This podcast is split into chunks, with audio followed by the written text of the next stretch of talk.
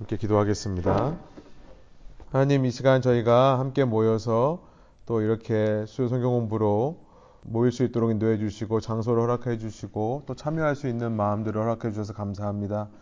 특별히 저희가 지금으로부터 400년 전에 쓰여진 철로 역정이라는 책을 어, 저희가 살펴보기 원하는데 주님 우리의 신앙의 믿음의 선배들이 어떤 신앙생활을 해왔고 어떻게 해서 기독교가 주님을 믿는 그 믿음과 삶에 있어서 어떤 진리를 가지고 지침을 삼고 살아왔는지를 제가 이 시간 이 책을 통해 살펴보게 하여 주시고 성령께서 감동시켜 주셔서 우리 존 번연이라는 신앙의 선배를 통해 이 책을 쓰셨는데 주님 성령님께서 저희 이 시간 마음속에 찾아와 주셔서 주님께서 또 말씀해 주시고 깨닫게 해 주시는 시간 되게 하여 주시고 또 강의를 진행하는 저에게 또 서로 책을 읽으며 의견을 교환하는 이 자리에 모인 하나님의 백성들 가운데 성령님께서 지혜 주시고 성령님께서 말씀하여 주시는 시간 될 수 있도록 인도하여 주실 때에 주님의 영원한 그 생명의 면류관을 얻기까지 이 땅에서 때로는 우리가 고군분투하고 힘들게 살아가지만 그러나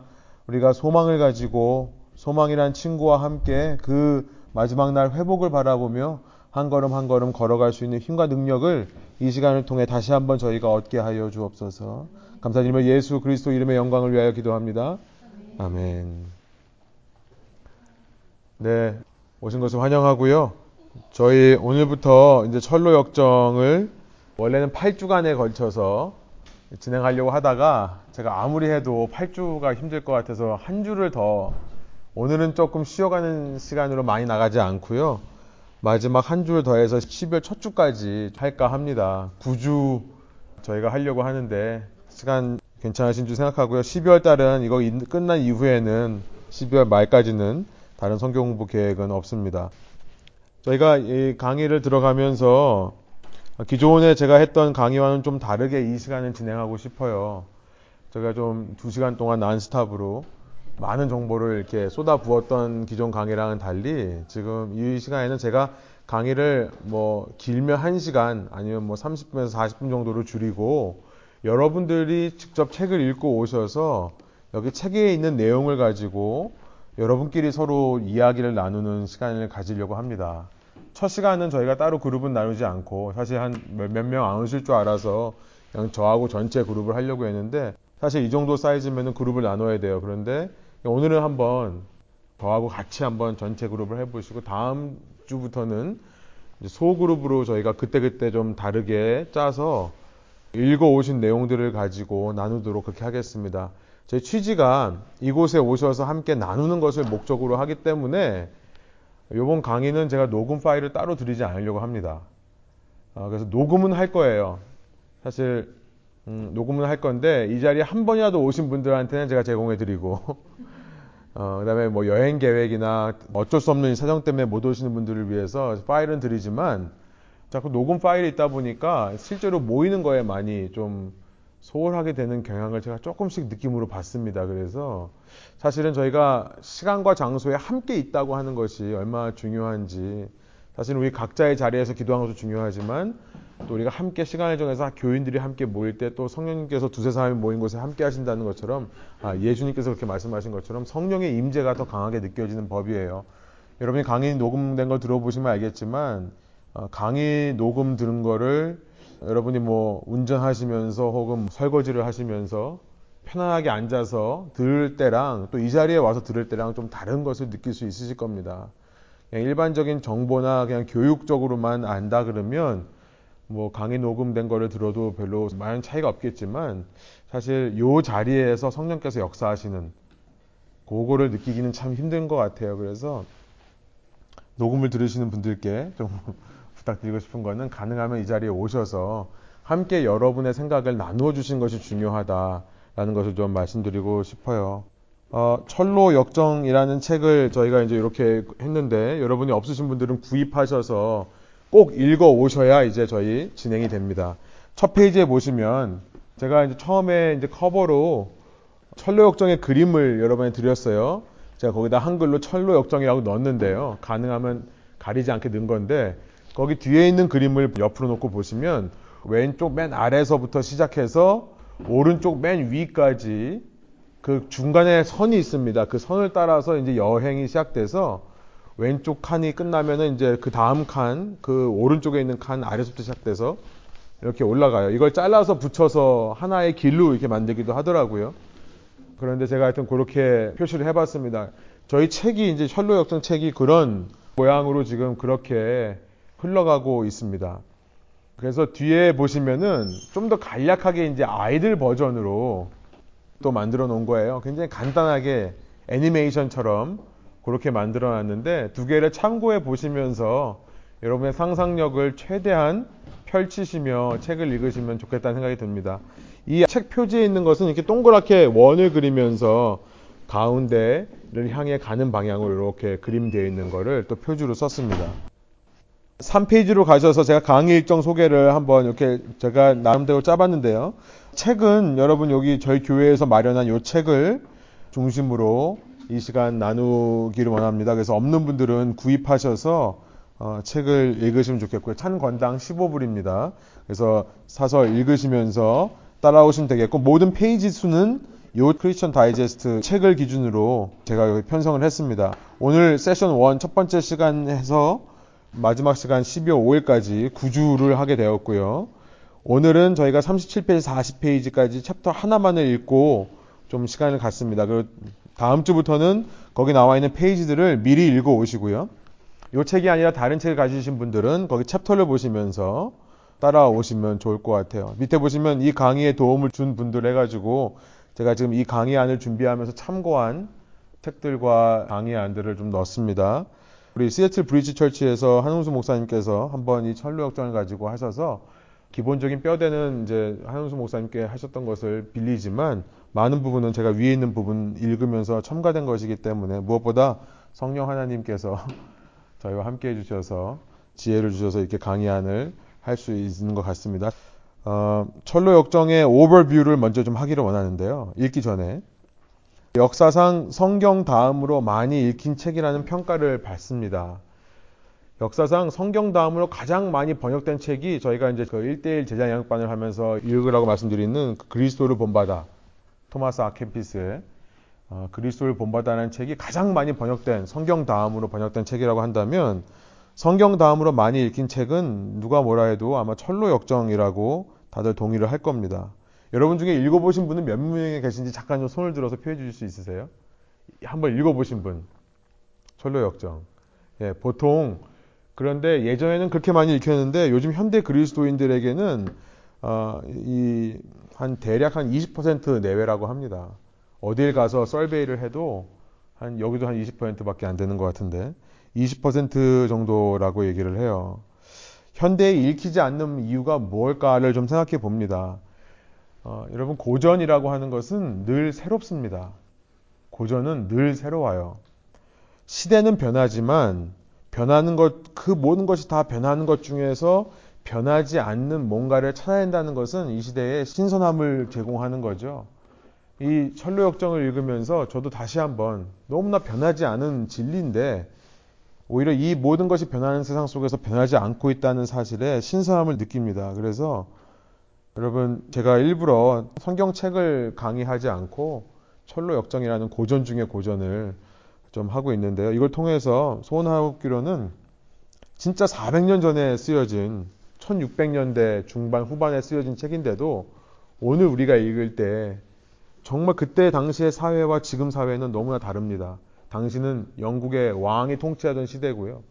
지금은 민주주의, 자본주의 시대에 살고 있죠. 너무나 다른 시대에 살고 있지만 동일한 원리가 적용될 수밖에 없다는 것을 보시면서 어, 저희가 그냥 늘 하는 신앙생활에서 좀 더 신선함과 새로움을 회복하는 저와 여러분 되기를 원합니다. 이 책은 어, 원래 일부만 있었습니다. 그러니까 1부 보시면 첫 번째 이 책을 보면 중간에 이제 검은 줄이 있는데 여기까지가 1부인데요. 원래 존 번연이 처음 쓴 책은 이 첫 번째 순례 이야기입니다. 누구의 순례 이야기냐면 크리스천이라고 하는 주인공이 순례 이야기예요. 어, 그래서 빈칸에는 크리스천이라고 쓰시면 될 것 같아요. 주인공 이름이 크리스천입니다. 그런데 이 책이 나오고 나서 약 14년 후에 2부 책을 씁니다. 존 번연은 이 첫 번째 크리스천의 순례 이야기에서 뭔가 좀 부족하고 빠진 것이 있다라고 느낀 모양이에요. 그래서 좀 더 그것을 보완하고자 하는 의미에서 두 번째 이야기를 썼는데 그것이 크리스티아나의 순례 이야기. 크리스천이 누구고 크리스티아나가 누군지는 책을 읽으면서 저희가 알게 됩니다. 2부도 읽어보신 분 있으세요? 보통 1부만을 읽어요. 2부는 많이 안 읽습니다. 그런데 2부까지 읽는 것이 저는 완전하다고 생각합니다. 1부는 크리스천이라고 하는 남자 주인공의 이야기예요.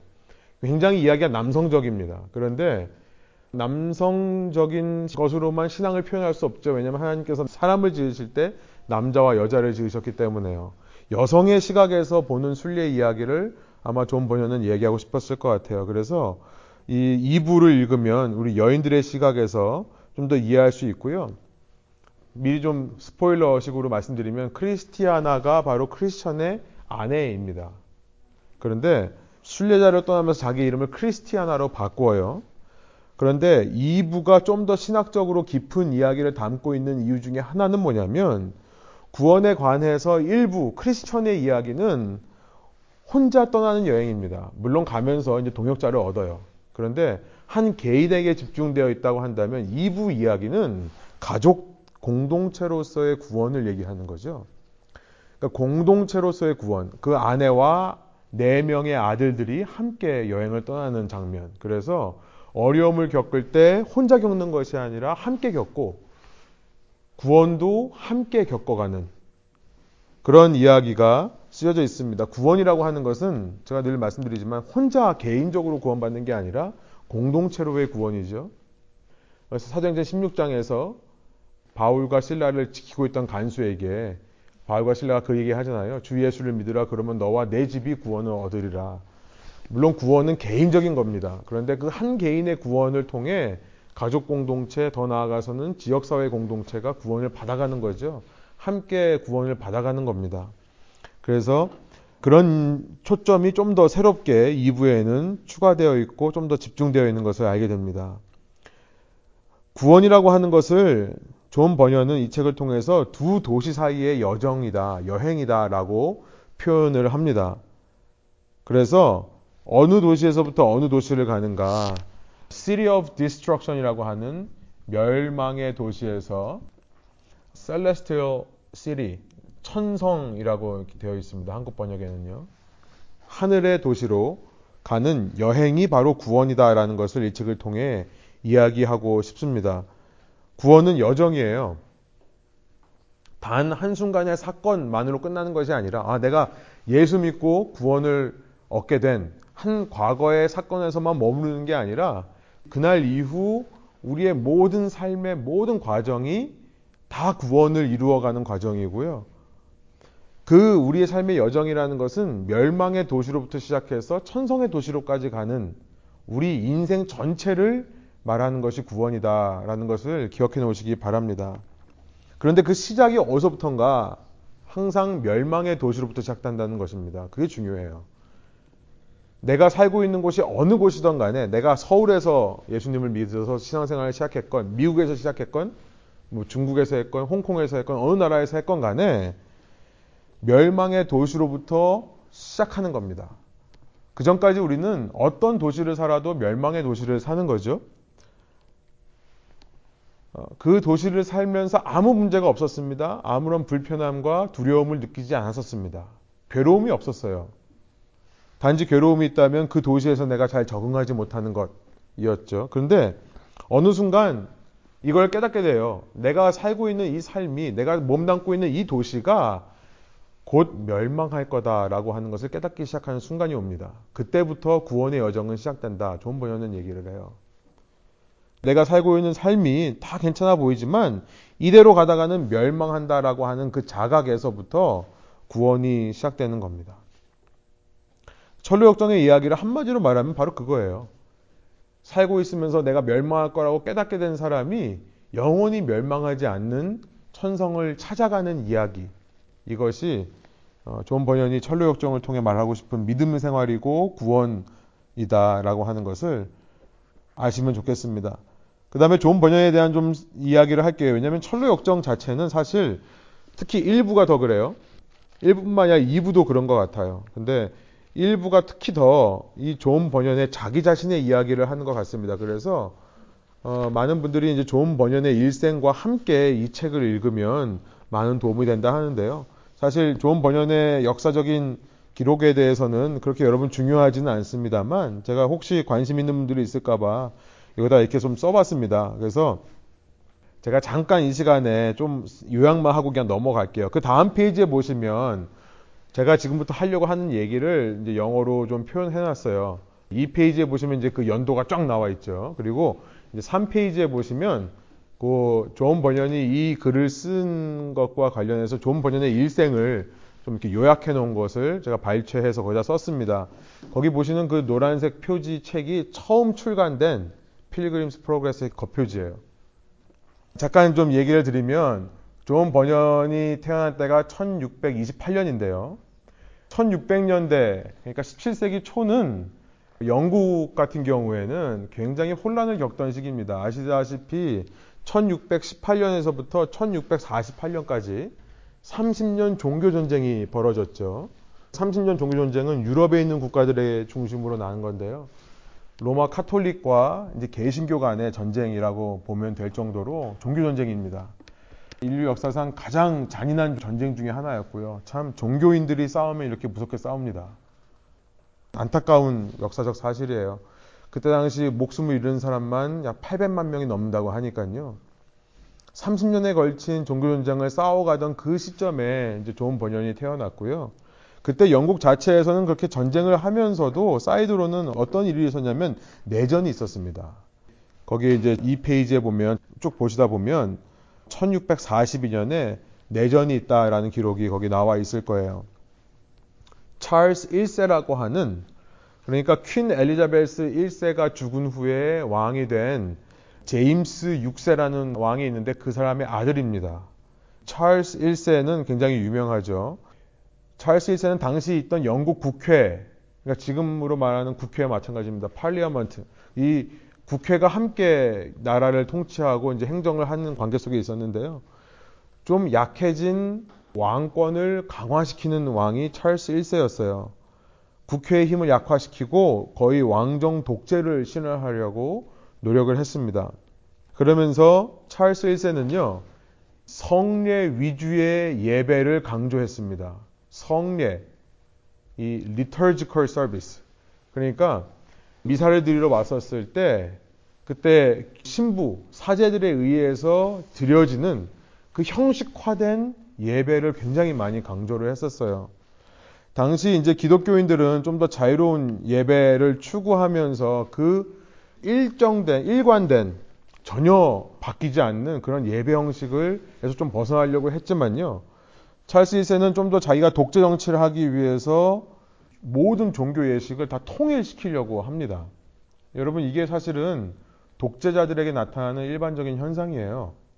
어느 나라든 독재자가 통치를 할 때는 종교를 굉장히 강조하고요. 종교를 통해 전체 나라의 분위기를 지도자에게 순종하는 분위기로 만들어 놓습니다. 종교를 굉장히 많이 이용을 하죠. 히틀러라고 하는 사람이 기독교인은 아니었습니다만 유대인들을 박해하는 데 있어서 기독교의 프레임들을 전부 가져다가 썼죠. 그러니까 전혀 기독교인은 아닙니다. 그런데 자기의 독재를 강화하기 위해서 기독교를 빌어서 마치 자기가 기독교인인 것처럼 지금도 믿지 않는 사람들은 기독교의 문제점을 꼽으면서 히틀러 같은 독재자를 옹호하고 지지하는 게 기독교다라고 오해를 하고 있지만요. 그렇지 않습니다. 지금 미국 정부의 트럼프 대통령이 기독교를 가지고 얘기하는 것도 마찬가지예요. 비슷해요. 사실 정말 기독교인인가? 잘 모르겠어요. 그런데 기독교의 그 보수 기독교인들을 굉장히 좀 의식해서 거기서 표가 나오니까 그런 어, 정치적인 얘기들을 많이 하죠. 예, 제가 정치 얘기하면 안 됩니다. 정치 얘기를 하면은 자꾸 제가 편을 가리는 거에 돼버리니까. 아무튼 모든 그런 왕들에게는 공통적으로 그런 성향이 있다는 것을 좀 말씀드리고 싶은 거고요. 왜 성례 위주로 가냐? 그러면은 교황의 권위가 세지기 때문에 그렇습니다.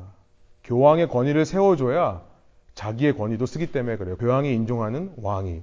그래서 이렇게 교황권을 강화시키고 왕정 독재를 실현하려고 하니까 좀 생각이 있는 사람들은 당연히 반발하게 되겠죠.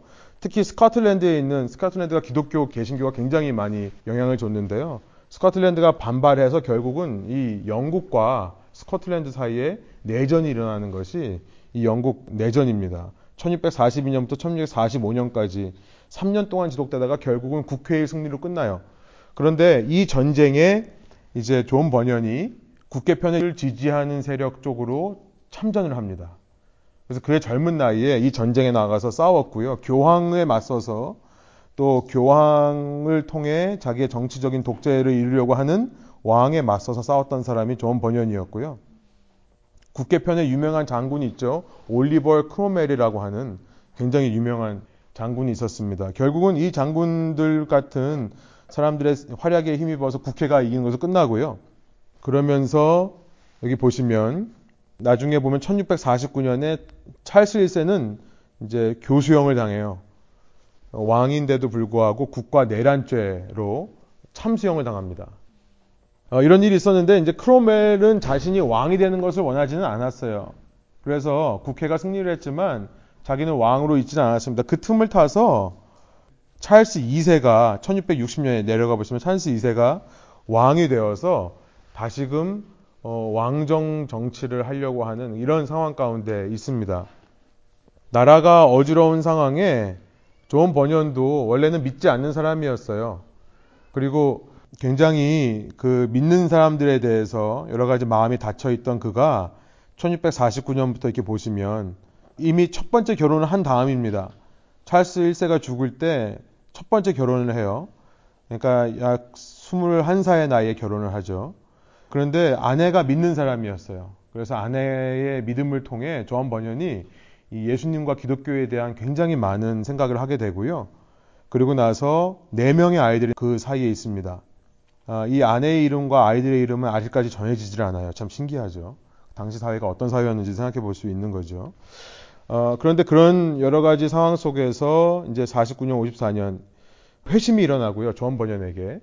그러고 나서 그 회심에 가장 많이 도움을 주었던 침례교 계열의 존 기포드라고 하는 기포드 목사님이 굉장히 많은 도움을 줘서 그의 신앙을 전부 흡수하게 됩니다. 근데 이 사람이 non-conformist라고 일률적인 제사, 일률적인 예배 형식을 거기에 동조하지 않는 그러니까 좀 기독교의 새로운 바람을 불러일으키고자 했던 사람들의 그 계승을 따랐던 목사님이에요. 그래서 전 번연도 그런 난 컨포미스트라고 하는데 그러니까 타협하지 않는다는 거죠. 그러다 보니까 왕들이 싫어하는 일만 하게 되는 거예요. 첫 번째 아내가 죽고요. 그리고 이제 재혼을 하게 되는데 그때 이제 자기의 멘토였던 목사님도 이제 죽고 다음 목사님이 됩니다. 그러면서 이 존 버년이 pastor가 돼서 설교를 하기 시작하는데 굉장히 사람들에게 많이 영향력을 주고 있었어요. 근데 이제 찰스 2세가 왕이 된 다음에 그렇게 non-conformist의 계열을 걷고 있는 사람 중에 유명한 사람이 누구냐? 존 버년이라는 사람이 있습니다. 그래서 그 사람 붙잡아다가 이제 감옥에 집어넣는 일이 생깁니다. 이때부터 감옥을 수도 없이 많이 들락날락하는 인생을 산 것이 존 버년입니다. 아마 그런 감옥 생활을 하고 나서 밑에 보시면 1667년, 72년 이 사이 언젠가 Pilgrim Progress를 쓰기 시작했다는 것으로 알려지고 있고요. 그리고 나서 1678년에 출판된 걸로 되어 있습니다. 사실 원래 출간은 1670년입니다. 그러니까 book이 완성돼 가지고 1670년에 출간을 하려고 하다가 잘 안 됐다가 나중에 78년이 됩니다.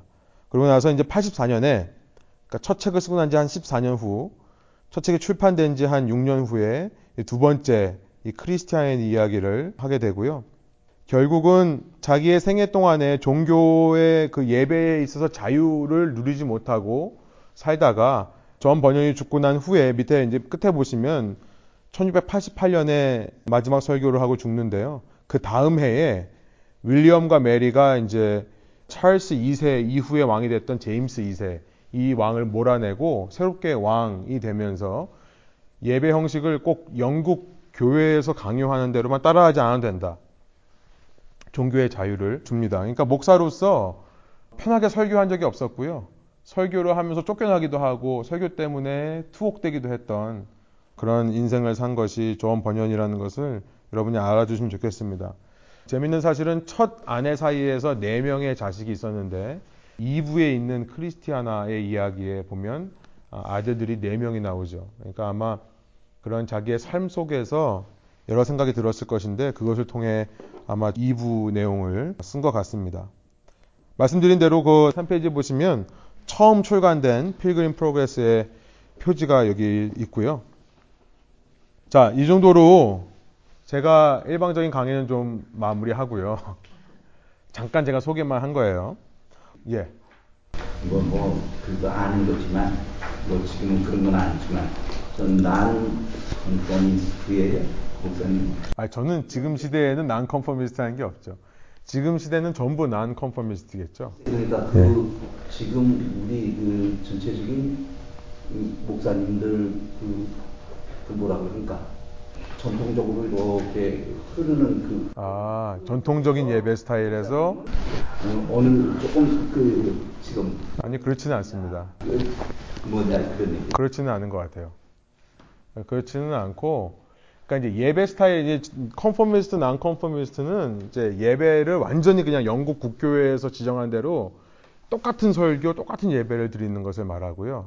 그 당시에는 이제 민중들을 컨트롤하기 위해서 그렇게 교황에서부터 나오는 매주 월십하는 예배 드리는 그 순서를 다 정해줘서 메시지까지 정해줘서 주는 그걸 따라가는 사람들이 컨퍼미스트고 이제 그걸 따라가지 않고 성령의 역사대로 설교하고 예배하겠다고 하던 사람들이 나온 컨퍼미스트인데요.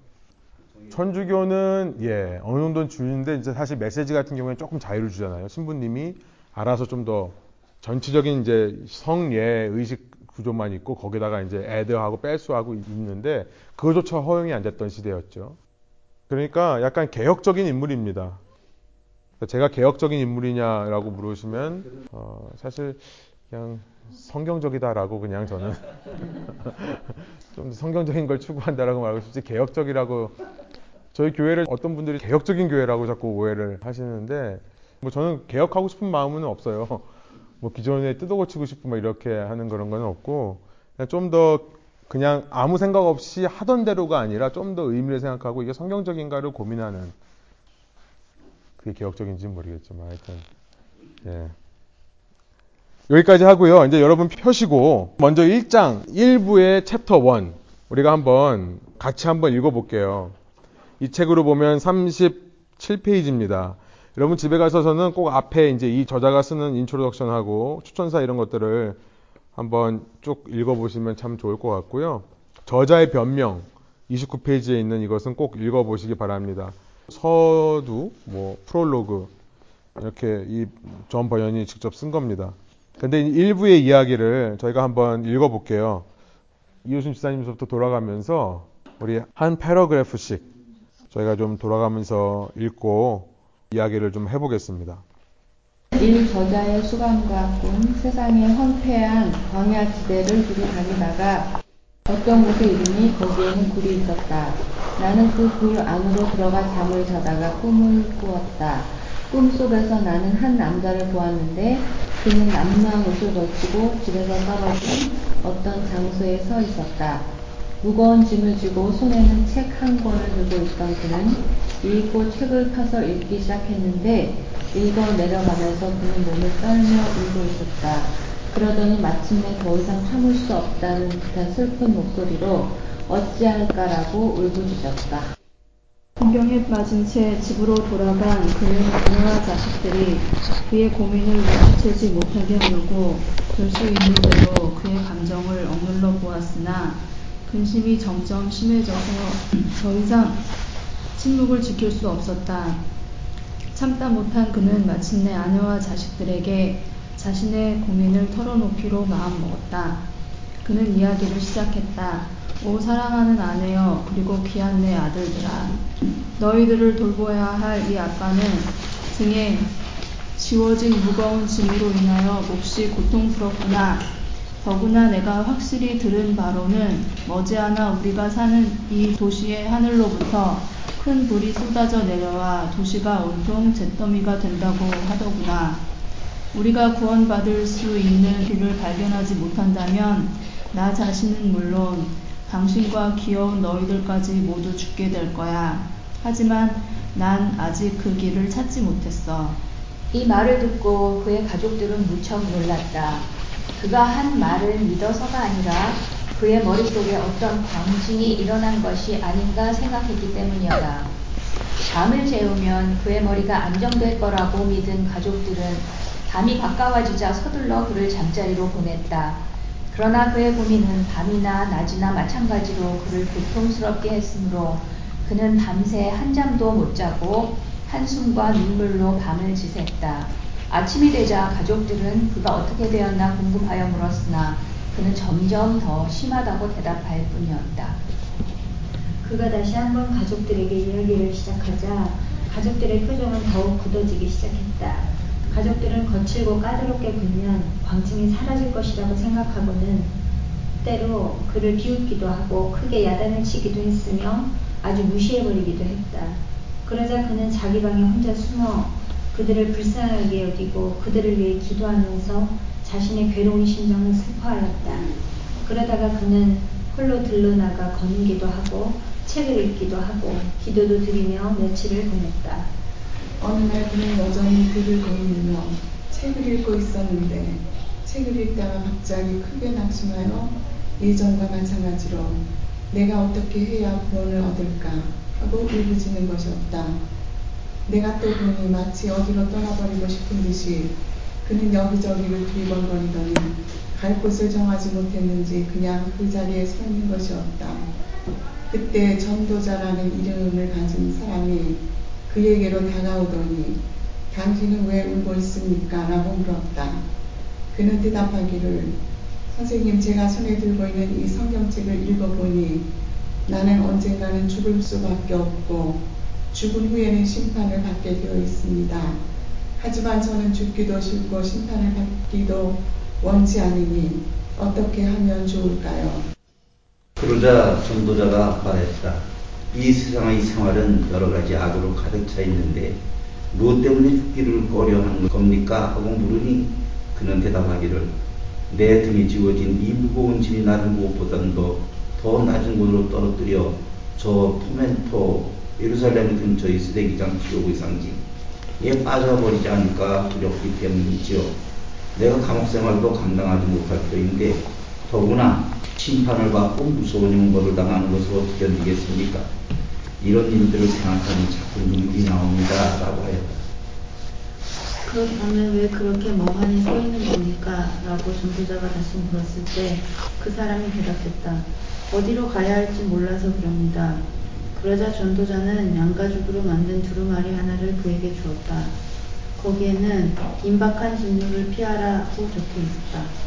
이걸 읽은 후 그 사람은 전도자를 주의 깊게 바라보면서 어디로 떠나야 할까요? 하고 물었다. 전도자는 손을 들어 저쪽으로 거둔 넓은 평야를 가리키면서 저쪽에 있는 좁은 문이 보입니까? 하고 물었다. 안 보이는데요? 하고 그 사람이 대답하자 전도자가 다시 물었다. 그럼 저쪽에서 빛나고 있는 밝은 광채는 보입니까? 보이는 것 같습니다. 그럼 광채를 바라보면서 똑바로 올라가 보십시오. 그러면 좁은 문이 나타날 것이며 눈을 부, 문을 두드리면 누군가 나와서 당신이 어떻게 해야 좋을지를 가르쳐 줄 것입니다. 네. 여기까지 챕터 1입니다. 어, 우리 한번 읽어보셨으니까 우리 좀 같이 오늘 이 시간에 그룹을 안 나누고 저와 여러분이 같이 좀 나눔을 위한 질문 한번 답을 한번 나누어 볼게요. 1번 철로역정 이야기를 시작하는 저자는 현재 어느 곳에 있습니까? 그 이야기의 주인공인 한 남자가 외치는 첫 마디는 무엇이었습니까? 우선 요거에 대한 답을 좀 해볼까요? 이건 우선 뭐 쉬운 답이죠. 아직은 이 남자의 이름이 밝혀지지 않고 있습니다. 그래서 아까 제가 스포일러라고 말씀드린 건데 이 한 남자 이름을 모르는 이 한 남자가 이야기를 하기 전에 먼저 저자가 어디서부터 시작하는지 이야기를 하고 있죠. 어디서부터 시작하죠? 세상? 예, 세상의 황폐한 광야지대 그 광야지대 한가운데 어느 곳에 있는 굴 안에서 잠을 자다가 꿈을 꾼 이야기로 시작합니다. 또 이야기의 주인공인 그 남자가 외치는 첫 마디가 무엇이었습니까? 예, 어찌할까? 어찌할까라고 하는 질문. 좋은 번역은 이것이 사도행전 2장 37절에 나와 있는 베드로의 설교를 들은 예루살렘 사람들이 마음에 찔려 했던 그 어찌할까라는 대답으로 어, 좀 쓰고 있습니다. 철로 역정을 이야기를 시작하는 저자가 있는 곳이 세상의 광야다. 광야라고 하는 곳은 유대인의 역사에 있어서 출애굽한 이스라엘이 40년 동안 방황을 했던 곳이죠. 우리는 우리의 삶을 종종 광야에 비유하기도 합니다. 왜 그러냐면 우리 삶이 참 어렵고 힘든 삶이기 때문에 그래요. 그러니까 그 정말 황폐한 곳, 물이 없고 마실 것이 없는, 먹을 것이 없는 곳, 그곳에서 저자가 이야기를 시작하고 있고요. 이 이야기의 주인공인 남자도 마치 저자의 모습을 말하는 것처럼 어찌할까라고 울부짖는 것으로 이 이야기가 시작한다는 거죠. 여러분, 이런 사실들이 현재 내가 몸담고 사는 이곳에 대해서 어떤 사실을 말하는 거라 생각하십니까? 그것이 공감이 된다 그러면 어떤 면에 공감이 되시고 어떤 면에 공감이 안 되는지 뭐 자유롭게 여러분 말씀하시고 싶으신 분들 편하게 말씀하시면 좋을 것 같아요. 제가 모태 신앙인데 이제 어, 그 고등학교 때 캐톨릭에 다니다가 고등학교 때 교회 옆집으로 이사를 가는 바람에 그냥 교회를 다녔거든요. 음. 근데 그때만 해도 그냥 말씀을 아무 저기 생각 없이 그냥 교회를 갔어요. 같은 거라고 생각하고 그때는. 설교를 들어도 순수하게 받아들여도 그렇게 크게 문제가 없었던 것 같아요. 근데 어느 순간부터는 이렇게 설교를 듣거나 뭐 책을 보거나 할 때 굉장히 많이 이렇게 신경을 곤두세우고 이렇게 막 설교를 들어야 되고 책을 봐야 되는 그런 거. 그래서 똑같은 건데 이 사람은 이렇게 얘기하고 이 사람은 이렇게 얘기하고 다르게 얘기하니까 도대체 뭐가 맞는 건지 정말 어디로 가야 되는지 그런 게 너무나 막 혼란스러운 거예요. 오히려 처음 어렸을 때 신앙생활 했을 때는 그런 혼란이 오히려 없었던 것 같은데 어느 순간부터는 지금 도대체 내가 지금 제대로 잘 가고 있나 나는 제대로 가고 있나 이제 그런 생각을 해서 문득문득 이렇게 불안할 때 이렇게 두려울 때가 있어요 지금도 그러니까 좀 뭐냐 이 책을 쓰신 분이 정말 이렇게 했던 그런 내가 어떻게 해야 되나 하는 고백을 그러니까 저는 좀 최근에 요새 그러니까 나이 먹어서 어, 그런 고백을 이렇게 할 때가 많이 있는 것 같아요. 네. 끝났습니까? 네. 네. 네. 저는 그전에는 그냥 육신적으로 보면은 이 당시 옛날에 뭐잘 살지도 못했을 테고 뭐 어디 가나 뭐 그냥 말 그대로 불쾌한 세상이고 여기 저자가 아까 무슨 뭐 전쟁을 겪고 했으니까 뭐 그런 생각이 들었겠죠. 뭐 정신적인 거, 또 신앙이 들어오면 이제 영적인 거, 그런 가지 합쳐가지고 어, 말하자면 황폐한 세상 이렇게 생각을 했겠죠. 어, 그런데 일반적으로 보면 그 당시는 다 어, 물질적으로 못 살던 시대니까 아, 우리가 세상에 살아가는데 그런 쪽에서 힘들었을 겁니다. 그렇게 보고 근데 이제 특별한 어떤 이런 또 정치적인 문제 어, 어떤 모에 휩싸이는 그런 문제가 데는 이제 더 심해지겠죠. 이제 생각이. 그런데 이제 그런데 공감을 하는 것이 오늘날 어, 저 어렸을 때만 해도 참 먹고 살기가 어려웠어요. 정신 같은 거 굽는 거는 그건 뭐 그냥 예사고 그런 시대였는데 저녁은 뭐죽 끓여 먹는 거 밥한 사발 가지고 열 식구가 물 잔뜩 집어넣고 끓여서 열 식구가 나눠 먹을 그런 식으로 참 살던 어려운 시대였는데 그거에 비하면 그 뭐 그런 것이 때딱 무질적으로 뭐 그렇게 보자고요 살기 조차 힘들으니까 오늘날은 그런 건 아니거든. 오늘날은 너무 잘 살아. 아, 그래서 제가 그 당시는 빼짝 말랐다가 지금 너무 잘 살아. 너무, 너무 잘 먹으니까 그냥 애만 터지게 나왔단 말이에요. 네. 근데 이게 너무 잘 살아. 잘 사는데 뭐가 황폐하냐? 이게 정신적으로. 그 당시는 그래도, 그래도 뭐 공동체를 위해서 말이에요. 저 시골 같은 데서 보면 어, 그래도 그 중에 대빵이 있거든. 그래도 나이도 제일 많고, 뭐 좀, 좀 유식하다 하는 분이 그래도 한마디 엄하면은 다 동네 사람들이. 그런데 오늘날은 그런 게 어디서 전부 제잘났지. 그러니까 제잘나다 보니까 요 살기가 어려워, 요새는. 그러니까 물질적으로는 굉장히 어, 저기 하지만 다 개인적으로 발전, 개인화되다 보니까 이게 서로 돕고 사랑받고 뭐 이런 유대 관계가 없죠. 갈수록 요거 요것도 여기 있으니까 더 빼요. 그게 좋은 점도 있지만 까또 아 그게 있으니까 더 빼. 얼굴도 못 보고 얘기해. 근데 뭐, 뭐 얼굴도 보여주는 거 있대요 기능이. 그 하여튼 간에 제가 말씀드리고자 하는 거는 오늘날은 너무 부유해졌다. 부유해지다 보니까 개인화됐다. 음. 그러다 보니까 황폐해졌다. 황폐해지면 똑같다. 똑같은데 사실은 더 황폐해졌다.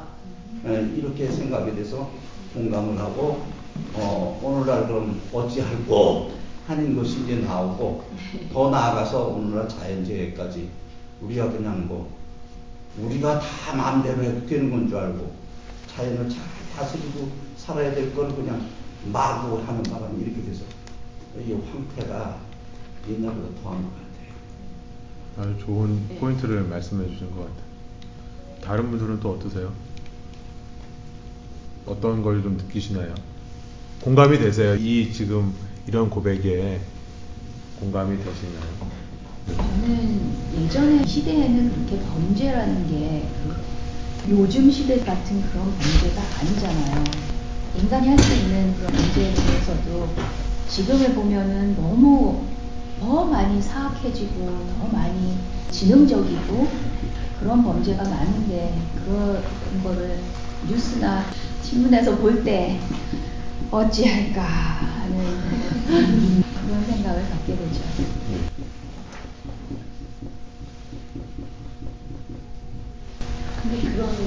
게 사실일까요? 이게 그런 뉴스나 아, 뉴스는 그렇다 치고 드라마 같은 데서도 이제 그런 걸 많이 비판하잖아요.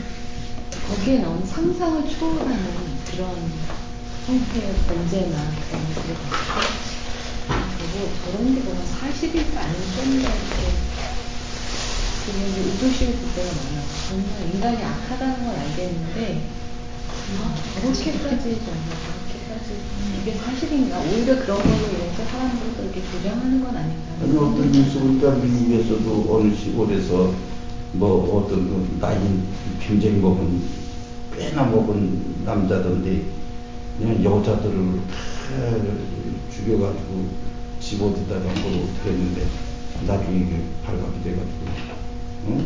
아주 그냥 뭐집 시체를 만들어놔 시체 무슨 오문교지를 만들어 정말 그렇게 그렇게 악한가 싶은 왜 이, 이 정신이 이상이 있는 거지?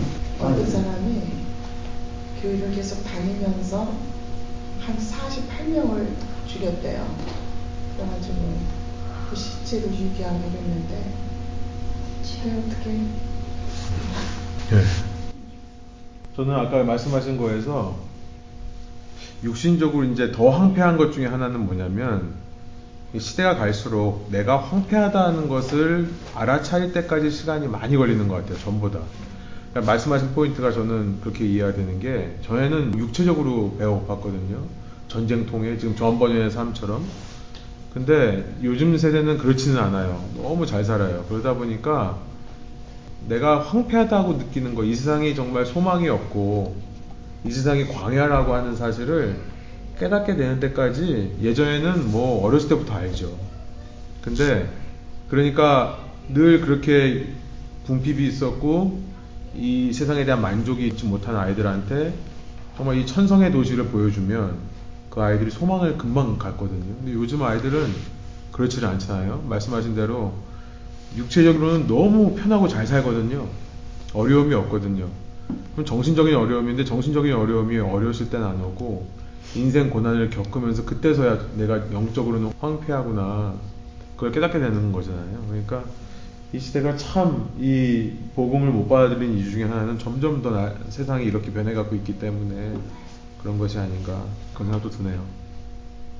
근데 중요한 포인트는 뭐냐면 신앙은 아까 말씀드린 대로 멸망의 도시에 내가 살고 있다는 것을 깨닫는 순간부터 시작된다는 거 지금 그 얘기를 하는 거죠. 그러니까 이 땅만으로 만족을 못하는 마음이 생겨날 때 그때가 우리가 신앙이 시작되는 순간이고 그때가 우리가 사실 신앙이 필요한 순간이잖아요. 그러니까 내 삶에서 황폐함을 발견한다고 하는 것이 너무나 중요한 출발점임을 지금 이야기하고 있는 겁니다. 이전까지는 이렇게 결혼하고 아이를 내 낳으면서 살 동안에 한 번도 그걸 못 느낀 거예요. 그런데 어느 순간 그것이 느껴지고 어떤 경로로 느껴지는지 모르겠습니다만 힌트가 하나 있죠. 뭐죠? 그 손에 들려지는 예, 2번 문제예요. 그 손에 들려지는 책은 뭐라고 생각하십니까? 또 절망한 그에게 다가와서 왜 울고 있는지 물은 사람이 있죠. 전도자라는 사람인데 이게 누구라 생각하십니까?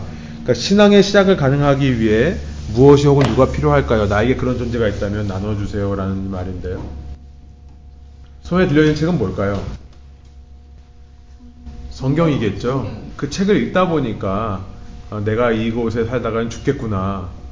그러니까 신앙의 시작은 단지 두려움으로 시작하는 것이 아니라 사실은 그 두려움이 어디서부터 왔냐면 말씀으로부터 왔다는 겁니다. 하나님의 말씀으로부터 신앙이 시작되는 거죠. 근데 그 말씀을 통해 내가 겪게 되는 첫 번째 생각이 아 내가 잘못 살고 있구나. 내가 이러다가는 진짜 내 삶이 어, 멸망하겠구나. 멸망에서 벗어나오지는 못하겠구나라고 하는 그 생각이 들 때부터 사실 신앙이 시작됐다라고 하는 거죠. 지금 시대가 정말 신앙생활을 하기 어려운 이유는 그것을 발견하지 못하게 하는 세상에 너무 편하고 좋은 것들이 많기 때문이고 아무리 하나님 말씀을 외치고 갖다 들이밀어도 이제는 성경의 권위마저 인정하지 않는 세대가 점점 더 신앙생활을 하기는 어려워지는 겁니다. 절망한 그에게 다가와서 왜 울고 있는지 물은 전도자가 너무나 중요합니다. 아, 이 전도자가 없었다고 한다면 이 남자는 자기의 절망적인 상태에서 어떻게 될지를 알 수가 없었을 거예요. 근데 누군가가 와서 가르쳐 주는 이 전도자가 누군가. 물론 하나님께서 직접 나타나서 말씀해 주실 수도 있지만 성경을 통해 사실은 하나님께서 저한 번연의 인생에 있어서는 아까 말씀드린 그 목사님 이 사람이 굉장히 영향을 받은 그 목사님을 아마 생각하는 것일 겁니다. 여러분 삶에도 어느 순간 한번 돌아보시기를 원해요. 내가 어느 순간 신앙이 시작되는가를 짚어보실 때에 아마 여러분 마음 가운데 성경 말씀을 통해서 혹은 그 말씀을 전해준, 알려준 어떤 사람을 통해서 아마 이 세상이 완전하지 않다고 하는 사실, 또 내가 궁핍하다고 하는 사실을 아마 깨닫게 되셨을 거예요. 여러분의 그런 기억 중에 혹시 좀 나누고 싶은 간증들이 있다면 좀 나눠주셔도 됩니다. 다들 하나씩 간증은 있으시죠? 믿게 된 계기. 저는요, 예. 저는 얘기했어요. 그래서 그건 간단히 하고, 이 와이프 때문에 교회 나가기 예. 시작했는데, 이 교회 가기 싫은 걸 가니까 가주는 거죠, 이제. 결혼할 때 약속을 했으니까. 약속 지키는 거. 그안 지키는 사람도 많은데. 예, 그런데 이제 그것도 이제 몇 년 지나서 이제 이거 더 끓으면 안 되겠다. 이제는 나가줘야 되겠다. 그래서 나는 싫은 거를 갔는데 그뭐 일장 일절서부터 그건 뭐 안 들어오는 거거든. 그러니까 이게 하나님이 진짜 성령님 깨워줘야지 그거 참 그, 그러고서 오다가 싸우는 거죠. 하나님이 있긴 어디 있느냐고 이제 막 배치기를 하고, 어, 자꾸 그냥 뭐 무식한 소리 하면 뭐, 그 유식한 사람이 져줘야지, 무식한 사람은 그 작도들은 끝도 없잖아요. 그러니까 져줘, 이제. 어, 그, 그, 그 재미도 있지. 그런데 이제, 그래가지고 다니는데, 하루는, 그 이렇게 지나가는데, 평, 토요일 좀 됐는지 몰라요. 아, 교회 장로님, 난 담배를 꼬나고 가는데, 아, 교회 장로님이 또 마주친 거야. 아, 이거 참 고약하던구만. 아, 그래서 그 다음에는 이 교회를 못 가겠어요. 그 핑계를 대고 이제 안 가는 거지. 음. 어, 근데 뭐, 하여튼 그랬어요. 그러다가 어느 날, 저희 이민 올 때인데, 그 전서부터는 이제, 이제 조금씩 알아, 눈이 떠질 때예요. 어, 그때는 하도 내가 무식한 소리하고 자꾸 저기 하니까 이, 이 사람이 성경책을 살 아주 쉽게 해설을 일일이 해설해 준 거. 어, 거기 아주 그냥 용어까지. 어, 어쩌면 아주 그냥 자습서 같아. 주석 어. 거예요. 그냥 응. 일반 사람. 아, 그래도 그 아, 옆에 이제 그 있고 뭐 적용까지 있어요. 또 거기는 이제 전체적인 아웃라인도 있고. 그러니까 성경 가지고는 모르겠으면 이건 뭐 영적인 거 안 됐으면 모르지 뭐 읽어봐도. 그러면 아, 이해가 안 가면은 복잡하고 이해 안 가면은 그 옆에 이제 아웃라인 전체적인 그거 쓴 대로 먼저 읽고 그다음 읽으면 이제 이해가 좀 나고 이때가 또 용어가 모르겠으면 그 옆에 보면 은 어, 거기다 또 적용하는 것까지 다 뚜지까지 나오니까 아 이, 이렇게 하는 거로고만 하고 좋더라고요. 그래서 이제 눈을 떴어요. 이제 벌써 그러기 전 이제 오면서 벌써 이제 이게 뭔가 성령님 터치를 하기 시작한 거죠. 제가 말씀드리려고 하는 건 바로 거냐면 아 그래서 그때 왜왜 창피했겠어요 이게 왜 교회 가기 싫고 응? 그래도 한국의 그 전통적인 거는 교회는 담배, 술 안 한다. 뭐 그런 거잖아요. 그거 왜안 하느냐? 라고 보면, 그건 뭐, 그건 뻔한 거잖아요. 어, 그런데, 아, 얘 성전인데, 아, 이것 때문에 오는데 이거 안 되겠어. 이게 이 성전을 더럽혀서 안 되겠다. 그래가지고, 한, 그때는 뭐 꼭 일본 공항 거치니까, 나리타 공항에서 아들을 불러가지고는 내가 이제 여기서 담배를 일부러 안 사가지고 왔어요. 이게 하루에 한 가방 피는 사람이 그거 샀다가는 담배를 더 피니까 또 그래서 이민 가는 사람이 담배도 못 버리면은 미국 가서 생활 못 할 거다. 우선 뭐 영적인 걸 떠나서 아 그래가지고 담배같이 두개 남았는데 나리타 공항에서 쉬고 있는데 아들을 불렀죠. 지금 이때도 나고 그 하나님은 주셨어요.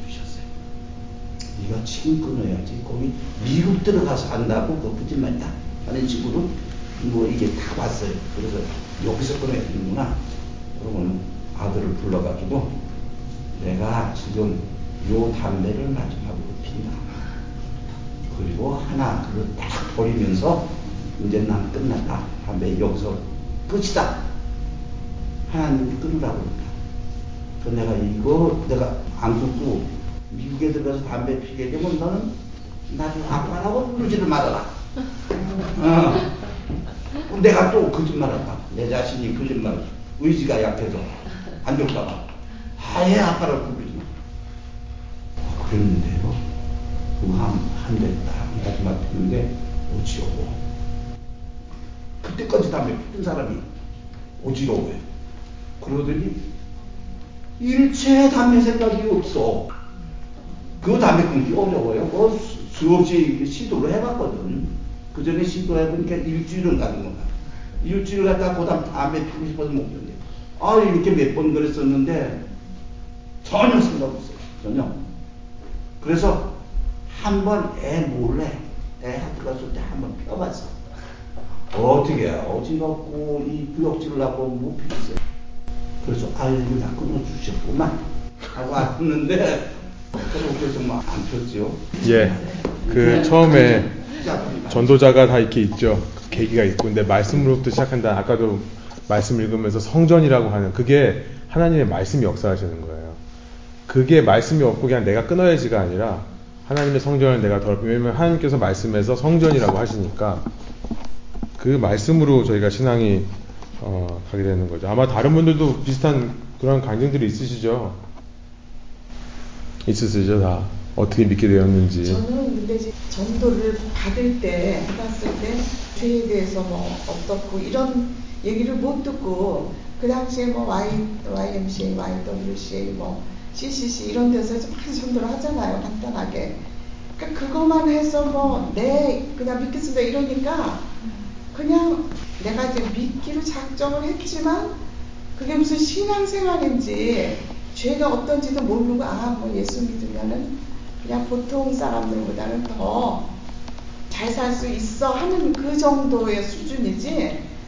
진짜 이게 어, 나의 어떤 죄가 얼마나 심각한지 그게 예수님이 그렇게 비참하게 거기까지는 연결이 안 되더라고요. 애기 그러니까 낳는데 애기가 거기 뭘 따져 그걸? 아니 모르고 있다 나는. 그런 상태가 그러니까 그런 구체적으로 전도를 받지 못해서 그런지 그게 깨달아지기까지가 너무 오래 걸리는 거예요. 지금까지도. 그러니까 그게 조금 더 처음부터 이렇게 받아들일 때 구체적으로 이렇게 좀 했으면 아 그렇군 내가 진짜 죄인이구나. 거기서부터 시작이 되면 조금 좀 이렇게 진도가 나갈 텐데 그때 그게 안 돼 있었어요.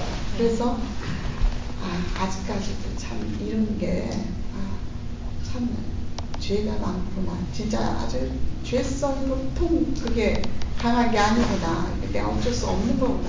이런 거를 아직까지도 느끼겠더라고요.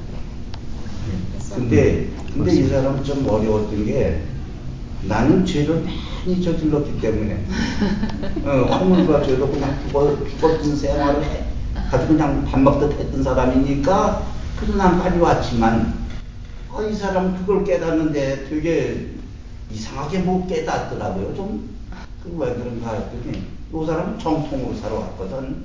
그냥 쭉 그냥 그 길로만 왔기 때문에 이게, 이게 불신이 죄라는 거는 뭐 좀 모르고, 그게 죄잖아요. 그러니까 그거 따지기 전에, 아니, 내가 뭐 죄를 그렇게 엄청나게 졌나? 내 죄가 뭐가 그런가? 거기서 고민을 하더라고요. 그래서 따져봐, 따져봐. 아이, 죄진 거 많지, 죄진 거 많지. 왜? 나 생각해보면. 아무리 곧바로 산다고 그랬어도 죄 많을 거야. 그때까지만 해도 불신을 몰라서 그런 거죠, 이게. 그래서 더뎠던 것 같아. 그래서 이게 받아들일 때는 죄가 많은 곳에 은혜가 많다고, 어, 나같이 그냥 잡아놓고 살던 사람이야지. 그래도, 아, 아, 하나님 은혜가 그런 거로구나 하고 빨리 같아요. 다들 그런 하여튼 경험이 있으실 거예요. 아마 한번 더 생각해 보세요. 근데 사실은 어, 이존 번연이 처음부터 얘기하는 건 뭐냐면 이거는 우리가 시작하는 게 아니고요. 사람의 힘으로 시작하는 것도 아니고요.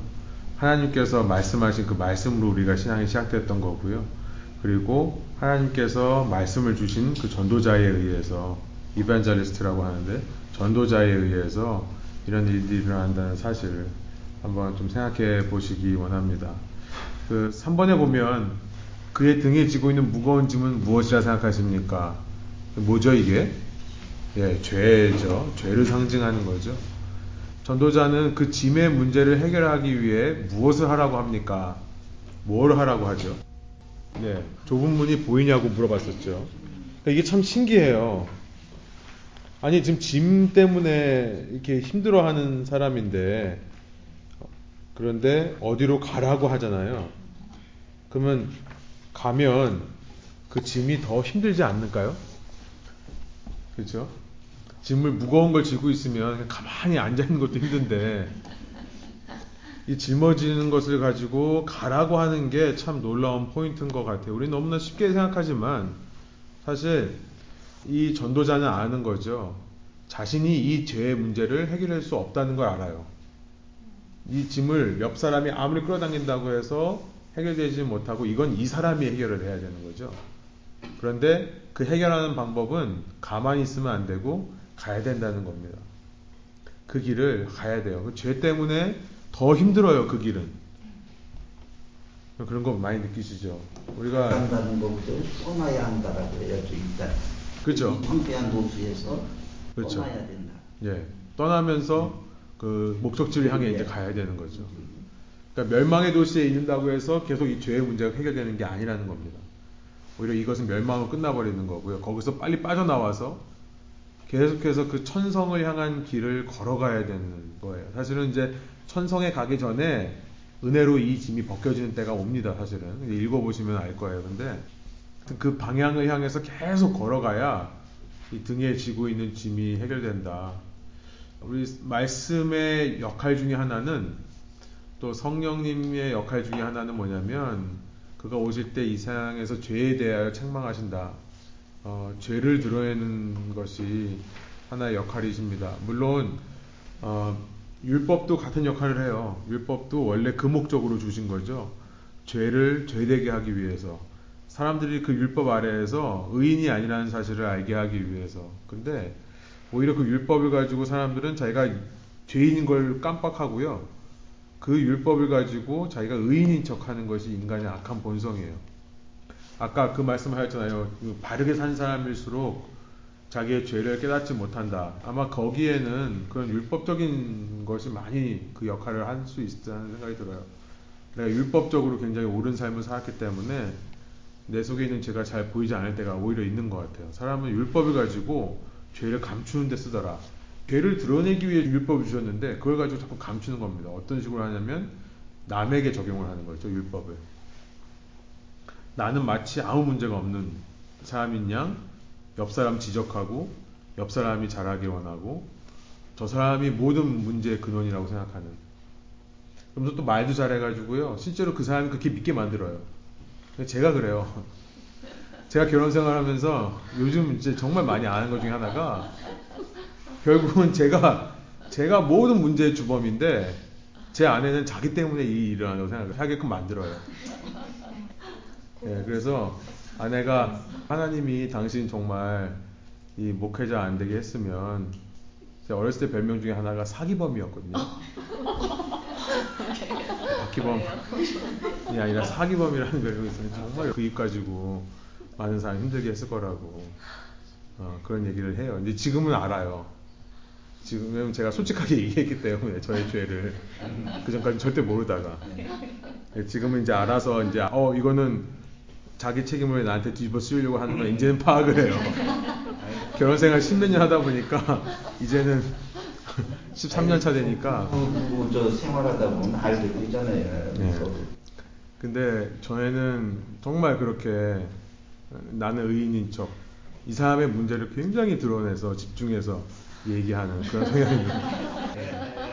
근데 이제 성령께서 오시면 진짜 우리 속에 있는 문제들을 밝히 드러내시는 거죠. 그리고 나서 어, 우리에게 요구하시는 건 뭐냐면 그 문제를 위해서 믿음의 길을 걸어가야 된다는 것을 알려주세요. 그러니까 짐을 지고 가는 게 더 힘든데요. 성령님께서 오시기 전까지는 뭐 등에 짐이 있는지도 몰라요, 사실은. 왜 이렇게 힘들지, 힘들지 하는데 그 이유는 몰라요.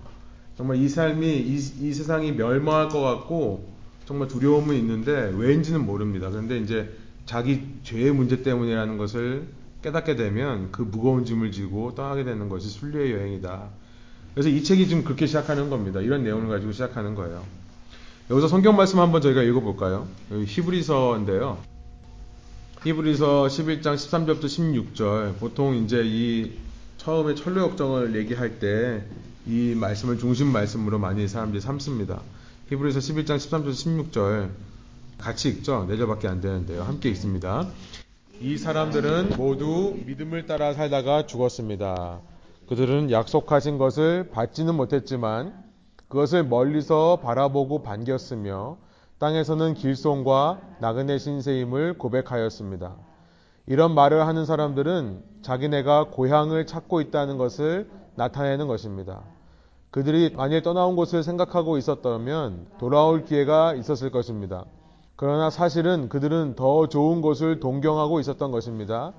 그것은 곧 하늘의 고향입니다. 그래서 하나님께서는 그들의 하나님이라고 불리는 것을 부끄러워하지 않으시고 그들을 위하여 한 도시를 마련해 두셨습니다. 아멘. 그래서 믿음은 뭘까요? 여기 지금 히브리서 11장에서 말씀하시는 믿음이라는 건 뭘까요? 뭐라고 말씀하고 있죠? 13절에요. 믿음을 따라 살다가 죽었습니다 그랬는데 약속하신 것을 받지는 못했지만 멀리서 바라보고 반기는 것이 믿음이다. 이렇게 말씀하는 거죠. 참 대단합니다. 그러니까 약속을 받았는데 얻지는 못했어요. 거기를 아직 얻지는 못했지만 멀리서라도 그걸 바라보고 반기며 살아가는 것이 믿음이었다. 근데 더 중요한 것은 뭐냐면 그렇게 약속한 것을 아직 받지 않고 멀리서 보면서 이 땅에서는 그저 지나가는 여정이다. 그러니까 길송과 나그네 신세임을 고백하는 것까지가 믿음이다. 라고 말씀을 하는 거죠. 그냥 단지 영원한 생명이 있다는 것을 그냥 멀리서 보고 반가워하는 것만이 아니라 그 영원한 생명을 향해 이 땅에서 내가 나그네로 산다. 무슨 말입니까? 머물러 있지 않는 거예요. 이 땅에서 계속해서 앞으로 그 영생을 향해 걸어나가는 것이 믿음이다라고 지금 얘기하고 있습니다. 저는 이제 13절에 이 믿음을 따라 살다가 죽었다라고 하는 것에 주목하기 원해요.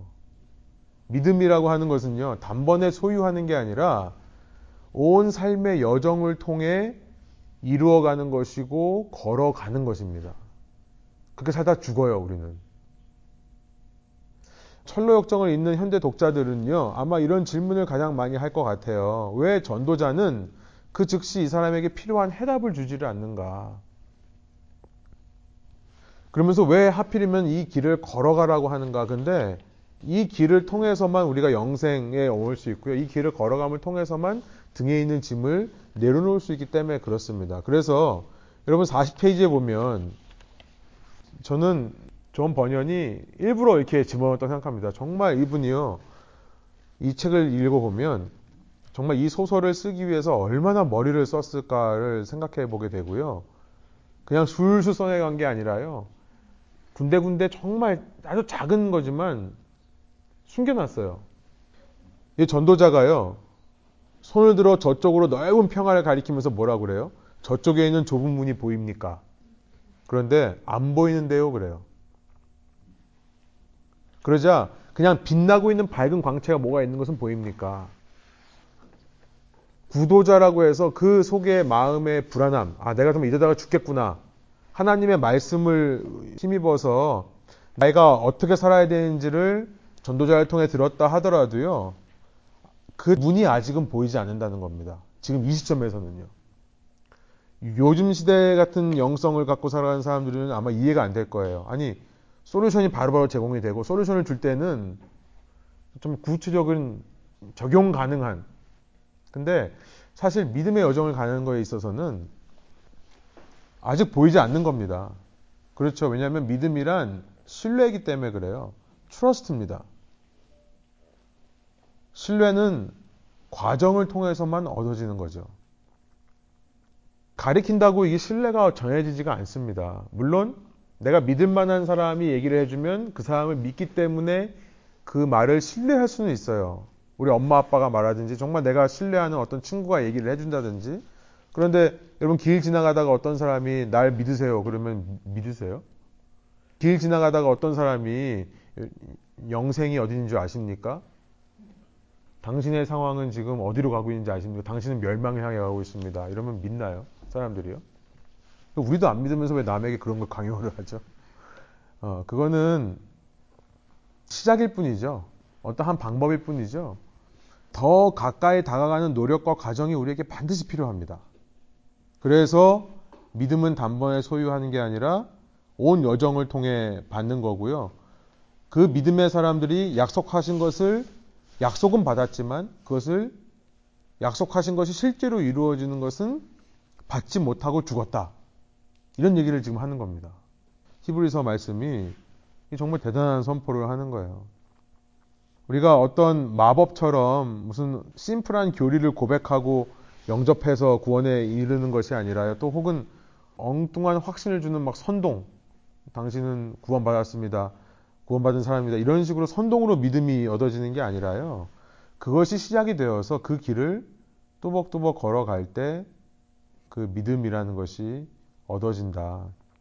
놀랍게도 십자가까지 가는 길은 앞으로도 많이 남아 있습니다. 결국 십자가에 도착하거든요. 근데 그 전까지 아직 가야 될 길이 이 순례자에게 많이 남아 있다는 것을 우리가 한번 생각해 보기를 원해요. 그러니까 믿음은 뭐냐? 그냥 멀리 있는 것만 보는 게 아니라 동시에 그 먼 것을 보고 이 땅에서 내가 나그네 되는 것을 고백하는 것이 믿음이다. 14절, 15절을 보니까 이런 질문이 들죠. 다음 질문입니다. 왜 믿음이 있는 사람은 이 땅에서 돌아갈 기회가 있음에도 고향을 찾아 여행을 떠나는 걸까요? 왜 그럴까요? 여러분이 한번 대답해 보실래요? 지금 말씀 한 번도 안 한 분들, 한 번도 입을 안 띄신 분들 한번 대답을 해 보실까요? 왜 믿음 있는 사람은 지금 14절, 15절이 그 말씀을 하죠? 이런 믿음을 고백을 하는 사람들은 자기네가 고향을 찾고 있다는 것을 드러내는데요. 만일 떠나온 곳이 고향이라고 생각한다면 그들은 얼마든지 돌아가실 거라는 거예요. 근데 왜 돌아가지 않는 걸까요? 왜 돌아갈 기회가 있음에도 불구하고 고향을 찾아 여행을 떠나는 걸까요? 어찌할까 그러면서 이미 고향에서 소망이 없는 거를 아니 고향이 아니라 떠난 그죠. 예, 이미 거기에 소망이 없다는 걸 알기 때문에 그래요. 그러니까 내가 몸담고 있는 세상을 철저하게 실망하고 그 세상을 철저하게 증오라고 하긴 좀 그렇지만 정말 미워하는 마음이 들어있는 사람들만이 순리의 길을 떠날 수 있다는 겁니다. 그렇죠. 아직도 내가 이 세상에서 머물기를 좋아한다면 당연히 돌아가겠죠. 언제든지. 그러니까 베드로 사도가 그런 얘기를 하잖아요. 한 사람을 그리스도께서 두 번 정케할 수가 없다. 마치 개가 자기가 토해낸 것에 다시 돌아가고 돼지가 자기가 깨끗하게 씻어놨더니 그 더러운 흙탕물에 뒹구는 것 같은 그런 일을 믿는 사람은 할 수 없다. 그렇죠. 그 강아지가 뭘 먹었던지 간에 왜 토를 하냐면 강아지들 키우신 분들은 알겠지만 토하는 이유는 그 먹은 게 문제입니다. 뭔가가 맞지를 않는 거예요. 토했다는 거는 먹으면 또 아프다는 거예요. 그런데 그거를 또 먹는다 그러면 이것이 자기가 토해낸 걸 다시 먹는다 그러면 아직 못 느끼는 거죠. 모르는 깨닫지를 못하는 겁니다. 그러니까 왜 돌아갈 기회가 있음에도 고향을 찾아 여행을 떠나냐면 아직은 확실하게 몰라요. 아직 구원의 확신이 있는 것도 아닙니다만 내가 이대로 살다가는 안 되겠다. 내가 몸담고 있는 세상이 멸망할 거라고 하는 생각이 들기 때문에 그런 거죠. 그러니까 이것이 말씀드린 대로 존 번연이 가르치고자 하는 구원의 시작점이고요. 구원의 여정을 걷게 하는 원동력이 될 수도 있습니다. 저는 이제 이 시작 부분을 읽으면서 저는 이 대목에서 아, 어쩌면 현대 기독교가 굉장히 우리 신앙 선배들이 믿었던 기독교와는 좀 많이 달라져 있는 것은 아닌가라는 생각이 들었어요. 사실 어, 하나님의 나라가 이 땅에 이루어지는 것을 우리는 얘기를 많이 하지만 그렇다고 해서 이 땅 자체를 우리가 사랑하거나 이 땅에서 만족을 누린다는 것은 아니죠. 근데 사실 요즘 어, 기독교의 영성은 이 땅에서 누리는 것을 충분히 누리라. 그러면서 그 안에서 감사하라. 그 안에서 하나님을 찬양하라. 라는 쪽으로 많이 그러니까 굉장히 메테리얼리스틱한 물질주의적인 그런 요소들이 굉장히 많이 지금 기독교에 들어와 있습니다. 그런데 저원 번연은 우리에게 무슨 얘기를 하냐면 정말 이 구원의 시작점이고 구원을 가능하게 하는 원동력은 세상에 대한 미움이다. 혹은 세상이 황폐하다는 사실, 광야와 같다는 사실, 여기 있으면 나는 멸망할 거라는 사실, 그러니까 만족할 수 없는 세상이 그 근원이 된다. 말씀하신 대로 이 당시 영국과 이렇게 종교전쟁, 내전을 겪는 사람들은 아마 이게 당연히 와닿았을 것 같아요. 당연히 이 세상은 소망이 없고, 찰스라는 왕이 다스리는 나라, 정말 소망이 없다. 근데 요즘 시대에는 참 어려운 이야기죠. 물론, 그렇다고 이 세상에서 투자할 만한 삶의 가치가 없다라고 말하는 것은 아닙니다. 이 땅에도 행복이라는 것이 있어요. 성공, 부, 명예, 이런 것에 사람들은 자기의 prime time을 씁니다. 그렇죠? 아침 9시부터 저녁 6시까지 자기 인생의 가장 prime time을 invest를 해요. 가치가 없는 것은 아닙니다. 근데 지금 무슨 말을 하는 거냐면 그 가치보다 예수님을 따르는 순례의 길이 더 가치가 있는가라는 질문을 우리에게 던지는 거겠죠. 이 책을 보면서 제가 놀란 게요. 초반부터 첫 chapter부터 가족이 깨어지는 장면이 기록되어 있어요. 그렇죠. 우리는 너무나 그냥 쉽게 읽었지만 이제 41페이지에서부터 보면 그 사람은 전도자가 가르쳐준 방향을 향해 뛰기 시작했다.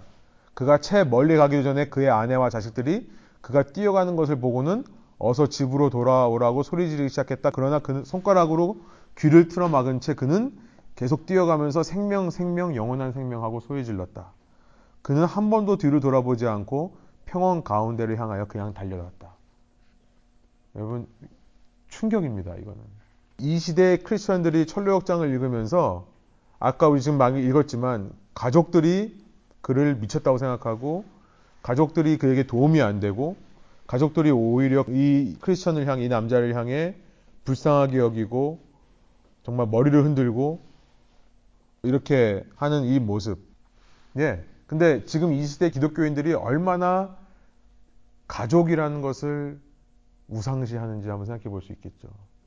물론 가족이 함께 구원을 받고 나를 통해 가족이 함께 이 순리의 길을 갈 수 있다면 너무나 좋을 겁니다. 그런데 사실 많은 크리스천들에게 가족이 누리는 평화, 가족이 누리는 사랑이라는 것이 어쩌면 굉장한 우상이 되는 시대가 아닌가. 그러니까 제가 지금 계속 말씀드린 포인트는 뭐냐면 왜 우리가 이 땅에서 얼마든지 이 땅으로 돌아갈 수 있는데도 우리가 돌아가지 않는가. 많은 분들이 저한테 그런 얘기를 했었어요. 저의 사역자에서 어떤 분들이 제 스펙을 보니까 언제든지 목회하다가 실패하면 세상으로 돌아갈 수 있겠다고. 그래서 나름 또 위로랍시고 저한테 목회하다가 힘드셔도 하나님께서 먹고 살 건 챙겨주시겠다고 막 이런 얘기를 하셨는데 당연히 그렇죠. 당연히 힘들면 당장이라도 그만두고 가서 돈 벌고 살 수 있죠. 제가 뭘 해도 근데 제가 말씀드리고 싶은 거는 갈 수 있는데도 안 가죠. 왜냐하면 거기가 어떤 곳인지 알기 때문에 안 가는 거죠. 그러니까 우리가 어, 이 세상에서 정말 우리가 실망하고 이 세상에서 정말 우리가 소망이 없다는 것을 알아야 되는데 이 시대 기독교인들 중에 사실 가족이라는 boundary도 못 넘는 사람들이 있다는 것을 한번 생각해 보기로 원합니다. 마가복음 13장 12절에 보니까 이런 얘기를 하세요. 아마 존 번연은 정말 예수님의 말씀에 충실하게 이걸 쓰는 것 같아요. 심지어 가족이라는 가치도 하나님 앞에서는 의미가 없다는 것을 아마 말하고 싶은 것 같습니다. 현대 기독교에 서구 문명의 베이스를 둔 이 현대의 기독교에 이 철로 역정이 던지는 메시지가 클 것 같아요. 마가복음 13장 12절입니다. 형제가 형제를 아버지가 자식을 죽는 데 내주며 자식들이 부모를 대적하여 죽게 하리라. 예수님을 따르면 이런 일들이 일어난다. 마가복음 19장 29절 또 내 이름을 위하여 집이나 형제나 자매나 부모나 자식이나 전토를 벌인 자마다 여러 배를 받고 또 영생을 상속하리라.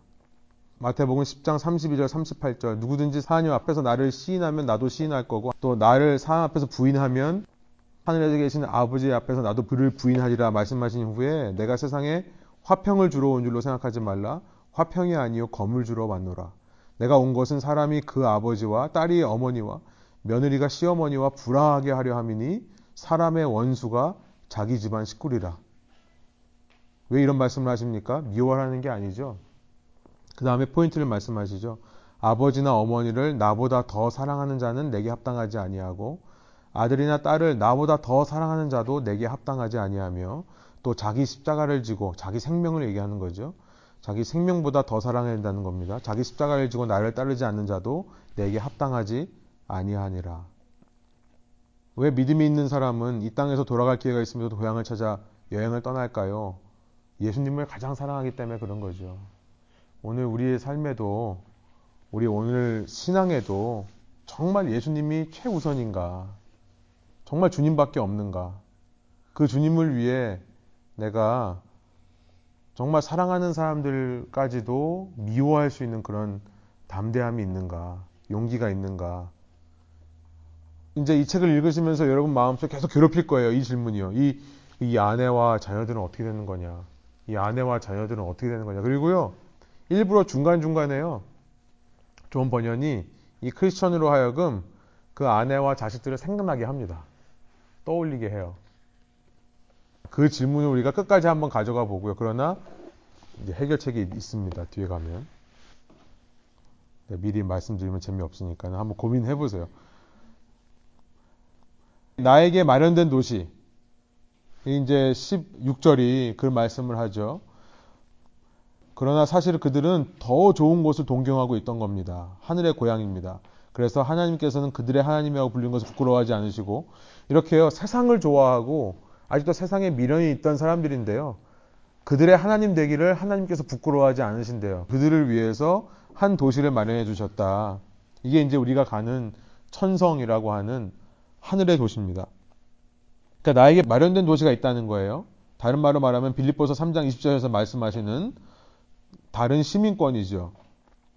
빌립보서 3장 18절부터 20절까지 제가 한번 쭉 읽어드리겠습니다. 세 번역이에요. 내가 여러분에게 여러 번 말하였고 지금도 눈물을 흘리면서 말하지만 그리스도의 십자가의 원수로 살아가는 사람이 많이 있습니다. 그들의 마지막은 멸망입니다. 그들은 배를 자기네의 하나님으로 삼고 자기네의 수치를 영광으로 삼고 땅의 것만을 생각합니다. 그러나 우리의 시민권은 하늘에 있습니다. 그것으로부터 우리는 구주로 오실 주 예수 그리스도를 기다리고 있습니다. 그러니까 땅만을 생각하고 아직도 땅에게 미련을 갖는 사람들이 멸망이라면 시민권을 가진 사람은 나에게 마련된 도시를 생각하며 사는 거죠. 나에게 마련된 도시가 있다는 사실이 오늘 나에게 어떤 믿음과 소망을 줍니까? 라는 것이 오늘 우리의 질문인데요. 이 세상은 정말 만족이 없는 겁니다. 뭘 구해도 만족의 만족을 계속 우리가 찾아요. 정말 불안정한 삶을 살 수밖에 없는 거죠. 이 땅에서 뭔가를 누리고 뭔가 안정을 찾고 평화를 누렸다는 사람은 곧 그것보다 더 좋은 것이 나오거나 옆 사람이 나보다 더 잘 산다거나 혹은 그것이 금방 가치를 잃어버릴 때 우리가 가졌던 평화와 안정을 다 잃어버릴 겁니다. 그런데요, 시민권이 있다는 게 이민 생활에서 정말 안정이 되는 것 같아요.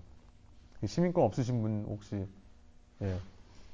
저도 유학생으로 여기 미국에 와가지고 제가 말씀드렸는지 모르겠지만 저는 군대 미필자예요. 원래 군대를 간다고 입영 신청서를 내놓고 하와이에 계신 부모님 군대 가기 전에 한번 본다고 그러고 왔다가 아직까지 안 간 거예요. 근데 불법으로 안 간 건 아니고요. 해외에 가족이 머물고 있을 경우에 합법적으로 계속 군대가 연기가 돼요. 여기서 신분만 되면. 그러니까 병무청에서 뭘 하냐면 제가 여기서 계속 머물 수 있는 상태가 되는지를 알기 위해서 자꾸 새로운 여권을 신청하러 오게끔 합니다. 병무청에서. 그래서 제가 처음에 유학생으로 한 6년, 7년 그렇게 살면서 발급받은 여권 수가 15개가 넘더라고요. 단수 여권. 한 번 쓰고 버리는 여권. 근데 어쩔 때는 익스파이어가 한 달 후에 돼요. 받았는데 한 달 후에 익스파이어가 돼요.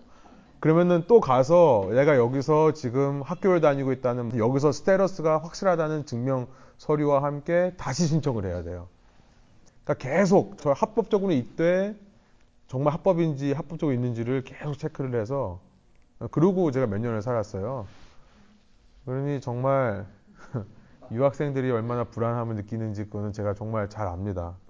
근데 감사하게도 어떻게 영주권이 되고 시민권이 딱 되니까 제가 처음에 초기에 캐나다 다닐 때 국경을 넘을 때 영주권자로 넘었어요. 제가 정말 이렇게 한 두 번, 세 번 가면 한 번 정도는 건물을 받아요. 또 넥서스 패스라고 빨리 가는 걸 제가 신청했거든요. 전 벨링햄 살면서 캐나다에서 신학교 다니고 캐나다에서 사역을 했으니까 매일 왔다 갔다 해야 돼요. 그러니까 이제 넥서스를 했는데도 넥서스인데도 갈 때는 문제가 없는데 미국으로 들어올 때는 영주권자니까 그때는 한 7번에서 8번에 한 번씩 검문을 해요. 검문을 하면 아시겠습니다만 혹시 아세요? 거기 붙잡혀 가지고 1시간 반 이상 있어요. 그냥 세워 놔요. 그리고 때로는 막 차 트렁크서부터 의자까지 다 떼어요. 혹시 뭐 밀반입하는 거 없나. 말 한마디 잘못하면 그러니까 이렇게 왜 왔냐 이러는데 어디 갔다 오는 거냐 그러는데 제가 조금이라도 짜증내는 기색이 있으면은 바로 세워가지고 저는 진짜 그랬어요. 차 다 뜯어요. 그리고 뭐 수련회 강사 때문에 한번 왔다 갔다 하는데도 수련회 강사라고 하니까 거짓말인 줄 알고 생긴 게 그렇게 안 생겼나 봐요. 그럼 또 의자까지 다 뜯고 막 강아지 데리고 와가지고 다 냄새 맡게 하고 그런 수모를 당하다가 시민권자가 되니까 와 대우가 틀려요. 여권이 한국 여권에서 코리안 패스포트에서 미국 패스포트로 바뀌는 순간 한 번도 안 걸렸습니다. 지금까지. 너무 웃겨요. 우리 시민권 갖고 걸렸어요. 아 그러세요? 우리 모르고 그 경계선이 표시가 나지를 않아가지고 모르고 손님이 왔는데 손님이 캐나다 쪽에서 유학하고 있는데 여기 왔다 가는데 그것도 친절하게 해준다고 그 위에까지 넘어갔잖아요. 어 그래서 경계선은 넘어갔어. 그리고 이제 뒤돌아 올라오는데 이 걸렸잖아. 이 경계선 넘어갔으니까. 근데 시민권이 있다는 게 정말 안정이 돼요. 이민 생활에 정말 달라요. 마음도 틀리고 마음가짐도 틀리고. 예, 우리가 이 땅에서의 시민권을 받아도 안정이 되는데 삶이 정말 달라지는데 영적인 시민권은 어떨까? 우리에게 영적인 안정을 주겠죠. 영적인 안정을 가져다 줍니다. 여러분 순리의 길을 걸어가는 것이 신앙이라고 하는데 나에게 마련된 도시가 있다는 사실이 여러분에게 어떤 변화와 어떤 소망을 주는지 한번 생각해 보셨으면 좋겠어요. 이것이 반드시 나타날 수밖에 없을 거라 생각하고 나타나야 된다고 저는 생각을 합니다. 어, 저희가 시간이 돼서요. 이 정도로 저희가 오늘 마치겠는데요. 혹시 뭐 질문이나 하고 싶은 얘기 있으세요? 오늘은 그냥 맛배기로 천로역정을 이렇게 했고요. 이제 읽으시면서 빠르게도 읽으실 수도 있지만 좀 천천히 시간을 가지고 한번 읽어보시면서 왜 이런 표현을 썼을까, 왜 이런 얘기를 했을까라는 질문이 드시면 가져오셔서요. 다음 시간에 이제 저희가 예수님의 십자가 전까지 가는 길을 한번 살펴보겠습니다. 목사님 저 그 생각은 분반해서 하는 것으로 요구하는 게더 좋은데요. 그러세요? 예. 그리고 이제 저같이 수다만 있던 사람은 자제하면 되고, 어, 좀안 얘기하는 사람은 좀 이렇게 시켜서 좀 얘기하고, 예. 골고루 그렇게 하면서 하는 게 아들들도 감정도 이렇게 느껴지고, 생각도 느껴지고, 그래서 더 가까이. 예. 어떻게 생각하세요? 괜찮으세요? 저는 장단점이 있는 것 네. 같아요. 왜냐하면 작게 얘기하면 그만큼 더 많이 많이. 얘기를 할 수 있는 기회가 있고 더 자유롭게 이 얘기를 할 수가 있는 것도 있고 그래서 저는 나누는 거에 찬성입니다. 왔다 갔다 하죠 뭐. 이거 봐서 사람 수가 좀 적다 싶으면 저희 합반하고요. 조금 많다 싶으면 나누고 그렇게 하겠습니다. 여러분들이 좀 더 많이 말씀하실 수 있도록 좀 그렇게 할 테니까 좀 읽어 오시고 여러분들이 느낀 것들 또 은혜 받은 거나 궁금한 거나 의문이 드는 것들을 가져오셔서 함께 한번 고민해 봤으면 좋겠어요. 제가 기도하고 오늘 첫 시간 마치겠습니다. 하나님 이 시간 저희가 철로역정 시작 부분을 읽으면서 우리의 마음 속에 주님이 말씀하시는 그 구원의 여정을 걸어가기 위해서 필요한 것이 무엇보다도 먼저 예수님 없는 삶에 대한 철저한 불만족이라는 사실을 다시 한번 깨닫습니다. 이 땅에 너무나 좋은 것이 있고 이 땅에 너무나 귀한 가치들이 있다 하더라도 그것이 예수님보다는 덜 귀하기 때문에 덜 사랑하기 때문에 나설 수밖에 없는 저희 여정 될 수 있도록 인도하여 주시고 이것은 우리의 힘만으로 가능한 것이 아니라 주님께서 말씀을 통해 또 성령님을 통해 때때로 우리에게 붙여주시는 전도자들을 통해 우리에게 도전 주심을 통해 이루어지는 것이오니 하나님 저희 삶 가운데 계속해서 이 영생을 향한 마지막 구원의 종착지를 향한 우리의 발걸음이 멈춰지지 않도록 계속해서 우리로 하여금 세상에게 만족하지 못하게 하시며 오직 주님의 말씀에만 귀 기울일 수 있도록 인도하여 주옵소서. 저희에게 그런 고백과 그런 인도하심을 이제까지 허락해 주심에 감사합니다. 앞으로도 어떤 상황 속에서 우리가 지치지 않고 낙심하지 않으며 하늘의 시민권을 가진 자로서 믿음을 가지고 소망을 가지고 이 길을 걸어갈 수 있도록 저희와 함께 해 주시고 계속해서 저희의 간증의 고백들이 저의 삶 속에 이어질 수 있도록 주님께서 저희 가운데 역사하여 주옵소서 감사드리며 예수 그리스도 이름의 영광을 위하여 기도합니다. 아멘.